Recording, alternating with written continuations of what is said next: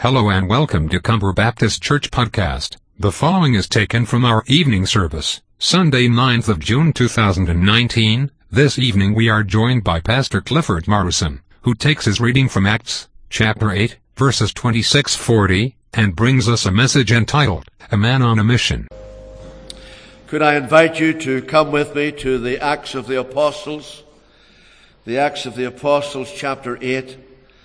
And as you're finding your place, there is a cup of tea and some refreshments that will be served immediately at the close of the meeting. And if you'd like to spend just a little while together in fellowship, there, this facility is available to you uh, this evening. Acts chapter 8 and verse 26. This is the word of the Lord. Now an angel of the Lord said to Philip, Rise and go toward the south to the road that goes down from Jerusalem to Gaza. This is a desert place. And he rose and went, and there was an Ethiopian, a eunuch, a court official of Candace, queen of the Ethiopians, who was in charge of all her treasure. He'd come to Jerusalem to worship and was returning, seated in his chariot, and he was reading the prophet Isaiah, and the Spirit said to Philip, Go over and joined this chariot. Uh, so Philip ran to him and heard him reading Isaiah the prophet and asked, Do you understand what you're reading? And he said, How can I, unless someone guides me? And he invited Philip to come up and sit with him. Now the passage of the scripture that he was reading was this, like a sheep he was led to the slaughter, and like a lamb before its shears is silent, so he opens not his mouth. In his humiliation, justice was denied him. Who can describe his generation? For his life was taken away from the earth. And the eunuch said to Philip, About whom, I ask you, does the prophet say this? About himself or about someone else? Then Philip opened his mouth and beginning with this scripture, he told them the good news about Jesus. And as they were going along the road, they came to some water, and the eunuch said, See, here is water. What prevents me from being baptized? And Philip said, If you believe with all your heart, you may. And he replied, I believe that Jesus is the Son of God. And he commanded the chariot to stop, and they both went down into the water, Philip and the eunuch, and he baptized him. And when they come up out of the water, the Spirit of the Lord carried Philip away, and the eunuch saw him no more, and went on his way rejoicing. But Philip found himself at Azotus, and as he passed through, he preached the gospel to all, all the towns until he came to Caesarea. This is the word of the Lord, and may the Lord bless the reading of his word to all our hearts.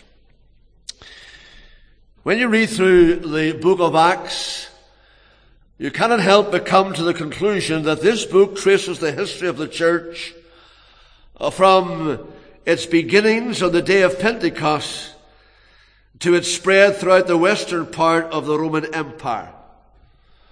From being a small Jewish minority to a populous group predominantly Gentile. And the key that opens the book is hanging, so to speak, on the front door.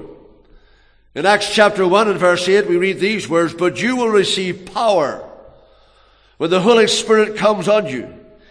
And you will be my witnesses in Jerusalem and in all Judea and Samaria and to the ends of the earth. This book describes not the acts of the apostles, for only a few of them were there, but acts of the Holy Spirit. Acts of the risen, ascended, and glorified Lord through the power and presence of the Holy Spirit. And this book affirms again and again that the greatest message that can ever be preached is the gospel of our Lord Jesus Christ. Someone has said it's neither a topic for discussion nor a matter for debate, but a message to be declared. A message that affirms God's love, mercy, justice, goodness, grace, and truth. And this book that we refer to as the Acts of the Apostles leads us into this glorious message. J.B. Phillips, in one of his commentaries, makes this statement. He says, As I read the Acts of the Apostles, or as I read the Acts of the Apostles, I felt like an electrician wiring an old house with the current still switched on. In other words, he felt his whole being tingling.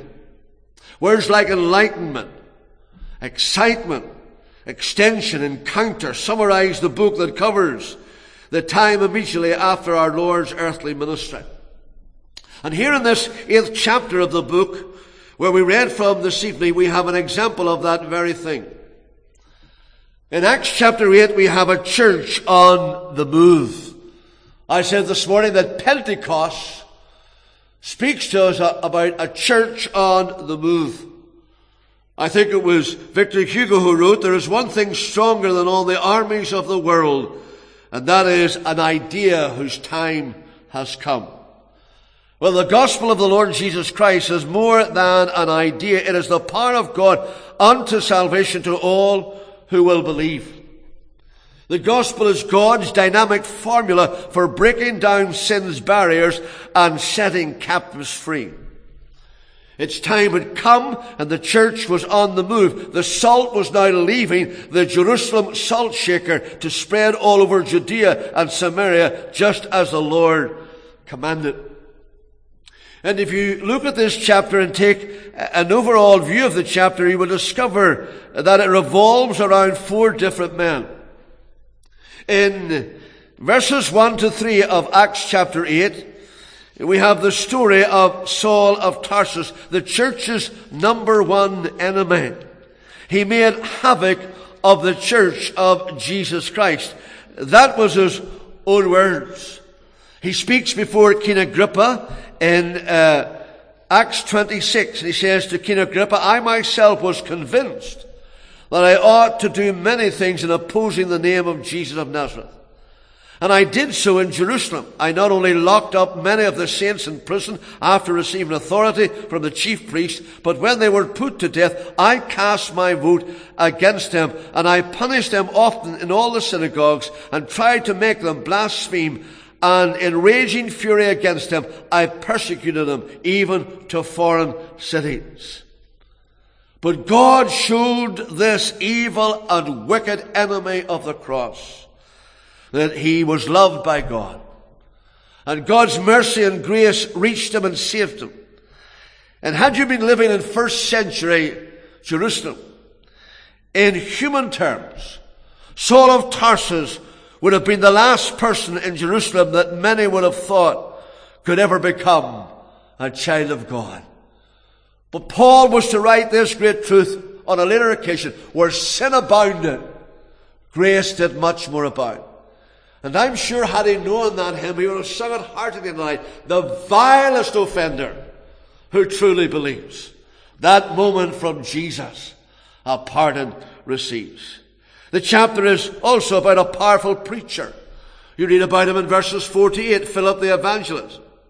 Someone has said that persecution does to the church what wind does to the seed. It scatters it and only produces a greater harvest. And we're told how the word scattered, the word spread abroad, the seed was scattered. The word for preaching in verse 4 means to preach, to evangelize, while the word in verse 5 means to announce as a herald. And Philip was God's commissioned herald to deliver the message of God to Samaria. And to reject this message would mean to reject the message of God. To reject the messenger would mean to reject the message of God and to rebel against the authority behind the herald, namely the Almighty Himself. How people respond to God's message is a very serious business. Tonight you will either respond in submission to the message or else you will reject the message. What you do with Christ and what you do with the gospel of the grace of God will determine your destiny in eternity. But then there's a deadly deceiver. In verses 9 through to 25, Simon the sorcerer. In the days of the early church, sorcerers, magicians were numerous and influential.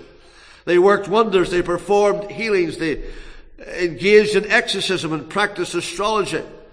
And they may have engaged in magic tricks, and they were empowered by Satan. They were false Christs, false prophets, appearing and performing great signs and miracles. Works of Satan being displayed in all kinds of counterfeit miracles and signs and wonders. And it's a biblical fact that wherever God works, Satan will seek to work also. Wherever God sows his seed, Satan will eventually try to sow counterfeit seed. And he will use whatever method and whatever means he can find.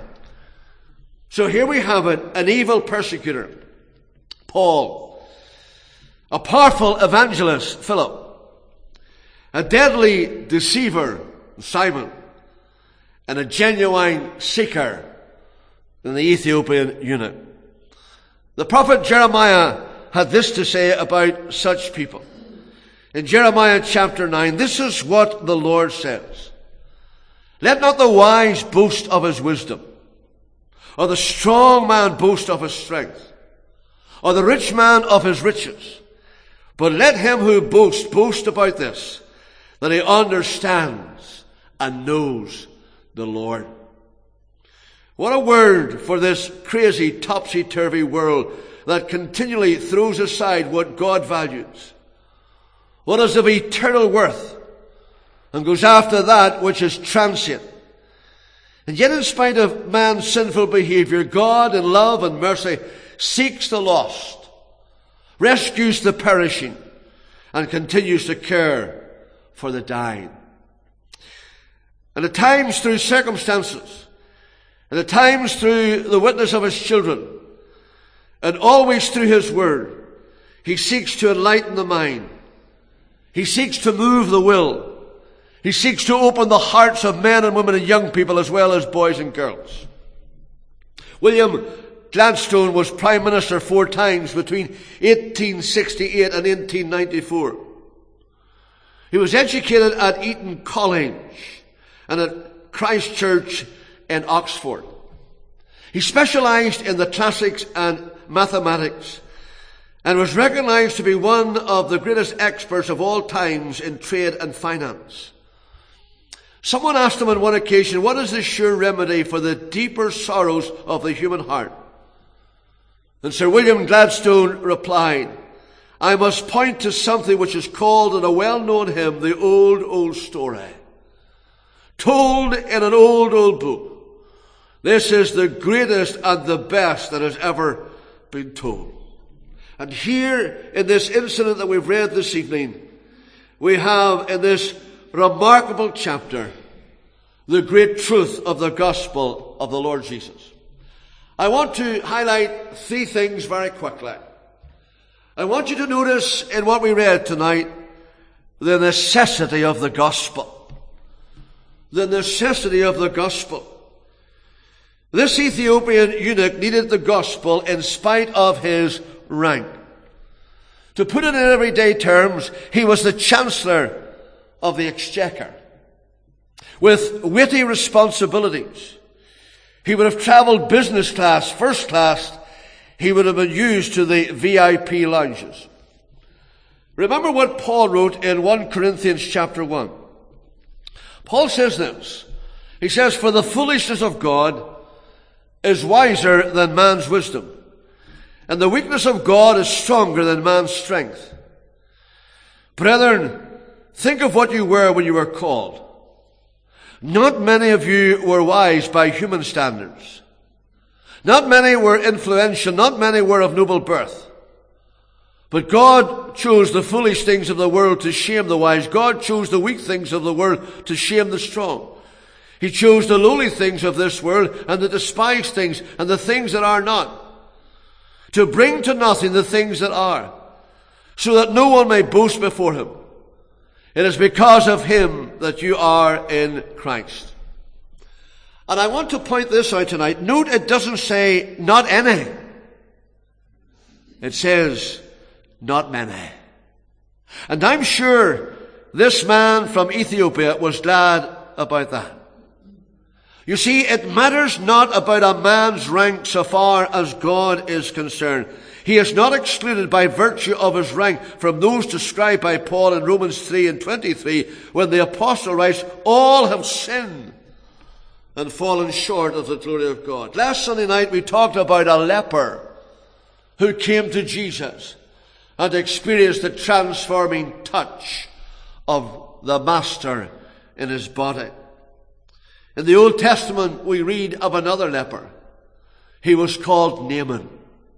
Naaman was commander of the army of the king of Aram. He was a great man in the sight of his master and highly regarded. Through him, the Lord had given great victory to Aram. He was a valiant soldier, but, but, but, he was a leper. But he had leprosy. And leprosy, as I said last week, is a picture of sin. Like sin, it defiles. It disfigures. It destroys the victim. Here was a man, and in spite of who he was in the eyes of men. He was a sinner in the sight of God. He was a lost sinner on the broad road that was leading to despair and destruction and damnation and in need of God's intervention. This man needed the gospel in spite of his rank. This man needed the gospel in spite of his religion. It wouldn't be out of place to say that he was a God fearing man a man who regularly observed the religious feast of his day. What a false cloak religion gives to Christianity.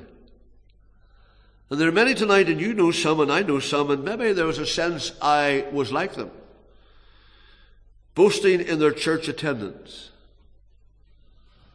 taking pride in their religious observance. They catalogued these things as being virtues. They painted their own goodness before God.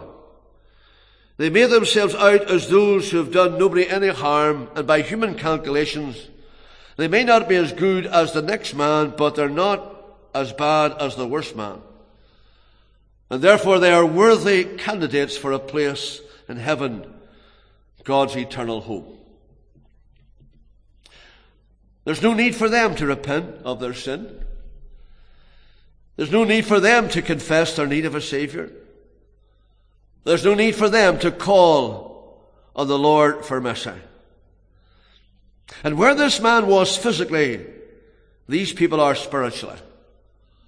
Luke tells us that this Ethiopian eunuch was in the desert, a place of barrenness and dryness. And this man represents many today who read the Bible and say their prayers but have no saving relationship with God through His Son, Jesus Christ. They're sincere. There's no doubt about that. But they're lost. They're enthusiastic. No question about that. But they're lost. They are meaningful. But they're lost. And they need someone to show them the way. The identity of the gospel, sorry, the necessity of the gospel. It was needed in spite of this man's rank. It was needed in spite of this man's religion. But not only do we have the necessity of the gospel here, we have the identity of the gospel. What a story that unveils what the gospel is all about. You see, Philip was not only a faithful preacher, but if you read down the chapter, you discover he was an obedient servant. He was a one to one person. And like his master, he was willing to leave the crowds to encounter one lost soul. The angel could have told this man from Ethiopia how to be saved, but God has not given that privilege to angels. He has entrusted that to his people. Angels can never personally experience God's salvation, therefore they cannot bear witness to it. D.L. Moody once asked a man about his soul, and the man replied, It's none of your business. Oh, yes, it is, said D.L. Moody. And the man immediately replied, Then, if you talk like that, you must be D.L. Moody. We see here that God, who is adequate for the crowd, is available for the individual. The gospel record bears witness to this, does it not? Here's a man called Zacchaeus. He climbs up a tree, a sycamore tree. And no one says to the Lord Jesus, when you're passing through Jericho at the corner of this lane, if you look to your left, there's a sycamore tree. And if you take a diplomatic glance upwards, you will see a little man on the tree. His name's Zacchaeus. He's a wee crook. And if ever a man needed salvation, I can tell you he needs it. No, no. No one needed to say that to the Savior. Savior comes to the tree and he says, Zacchaeus, make haste and come down. Here's a woman with an issue of blood. And many thronged the Savior that day, but she touched him. And the Savior knew it. Here's a woman at the well. And Jesus tells, us, John tells us in his gospel record in chapter 4 that Jesus must go through Samaria because there was a woman at the well who needed living water. And such is the quality of God's love in Christ that although there were 99 safely gathered in, he goes out to the mountain wild and bare and he seeks that one lost sheep. He finds it and he brings it safely home. The Bible speaks of a Savior who loved the world of sinners lost and ruined by the fall. The Bible speaks of the Son of God who loved the church and gave himself for it. The Apostle Paul writes to the Galatian believers and he says this, the Son of God loved me. Me. And we know something about the character of Paul from Acts 26. I referred to it earlier. Paul says, The Son of God loved me. Me. And he gave himself for me. And as Philip draws near to the chariot, he hears this man reading from Isaiah, a very common practice in those days. It seems that God was preparing his heart and soul for the arrival of his servant Philip. As we've already learned tonight, Isaiah 53 was the passage, and it's all about God's suffering servant. The writer speaks about Christ and his birth, his life and ministry, his substitutionary death. Henry read from it earlier in the service tonight, and his victorious resurrection. And the Ethiopian eunuch focused on verse 7 and 8 of Isaiah 53, which described our Lord as the willing sacrifice for sinners, even to the point of a cruel death on the cross reserved for the vilest of criminals. And as Philip began to explain these truths, the man from Ethiopia began to grasp these great gospel truths as the Spirit of God dealt with him. The great truth of substitution runs from Genesis to Revelation. Animals were sacrificed so that God might clothe Adam and Eve in Genesis 3 and 21. He provided a ram to die in the place of Isaac, Genesis 22 and 13. At the Passover, innocent lambs were sacrificed for guilty people, Exodus 12. And the entire Jewish religion was based on the shedding of blood for the basis of man's forgiveness, Leviticus chapter 17. And as this God-fearing man listened to the word of God being expounded, faith was born in his heart. How well the Bible tells us that faith comes through hearing and hearing through the word of God. Have you heard the message tonight? How long is it since you last heard the message? You've spent a lifetime hearing the message of the gospel. And the great danger tonight is this, that you could die in your sin because you haven't heeded the message. You haven't appropriated the message. The message concerning your sin, the message regarding the only Savior who can save you, who died that you might be forgiven. Oh, the necessity of the gospel. This man needed it in spite of his rank, in spite of his religion.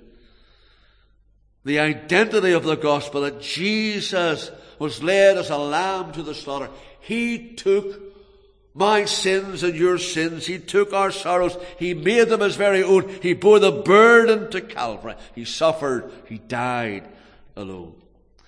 And as I close tonight, not only does the story reveal the necessity of the gospel and the identity of the gospel, but the reality of the gospel. The Ethiopian eunuch believed in the Lord Jesus Christ and was saved. He became a child of God. The desert place became a place of blessing. Barrenness gave way to blessing. And in the most unexpected place, he found the Savior and became a child of God. I can just listen to him speaking with his governmental colleagues a few weeks later when they were in conference. Maybe someone said, Well, anything to report? And different colleagues were saying different things. And he said, Well, a very interesting thing happened to me. In the chariot. And he told them a story. And they smiled at each other. You know that smile that conveys he's lost the plot. Yeah? He's away with it. He's away with the fairies, you know? And he let them talk for a while. And then he would have said this You can say whatever you want to say, but I was there when it happened, and I ought to know. Did you know he was no closet Christian? He was not ashamed of Christ, and he was not unwilling to publicly confess that he was the Lord's, and so he gave command for the chariot to be stopped. He went down into the water not as a baby, he went down into the water as not an adult. He went down into the water as a believer. He did not go into the water in order to become a believer. And no one else went for him. He went himself. And as he went down under the water, it was to symbolize his dying to his old ways, to his old life before he became a child of God. And as he rose out of the waters, it was to indicate that he was under new management. He was walking a new road. He was heading in a different direction. He was the Lord's, and his baptism was the biblical way that God had ordained in his word for him to follow now that he was trusting in Christ alone for salvation. And as he came up out of the waters, it was a sign that he had new life and was seeking to walk with the Lord and prove Christ to be sufficient for all things in life and death. Could he have sung? What a wonderful change in my life has been wrought since Jesus came into my heart. It's very interesting to think about this tonight. When God met this man, he revealed to him his ignorance. He initiated his interest he granted him light. He tested his intentions. And he changed his identity. What a Savior. What a gospel. Here was a man who loved the Lord. Here was a man who had an appreciation of what Christ had done for him on the cross. And here was a man who indicated his love for his Savior in a divinely appointed way by his obedience to the Word. I take him at his word and deed. Christ died for sinners. This I read. And in my heart, I find a need of him to be my Savior. Do you need to come to the cross tonight? Do you need to go through the waters tonight? What is hindering you in your obedience to the Lord? Well, in the light of Calvary love? Will you allow nothing or no one to stand in the way? And the narrative closes with this tremendous truth that the Ethiopian went on his way rejoicing. Rejoicing. Is there joy in your heart tonight? If you want joy, real joy, let Jesus come into your heart. Your sins, He'll take away. Your night, He'll turn to day. If you want joy, real joy, let Jesus come into your heart. Father, write your word in all our hearts tonight. Many of us can praise God for the day and hour when we met the Savior, when we heard the message in a way that we'd never heard it before. When we knew that salvation was a gift to be received and grace was given to receive that gift and to follow the giver. You know our hearts tonight. You know where we are in relation to yourself. Lord, work in our hearts tonight according to your need through your word by your Spirit. For Jesus' sake. Amen.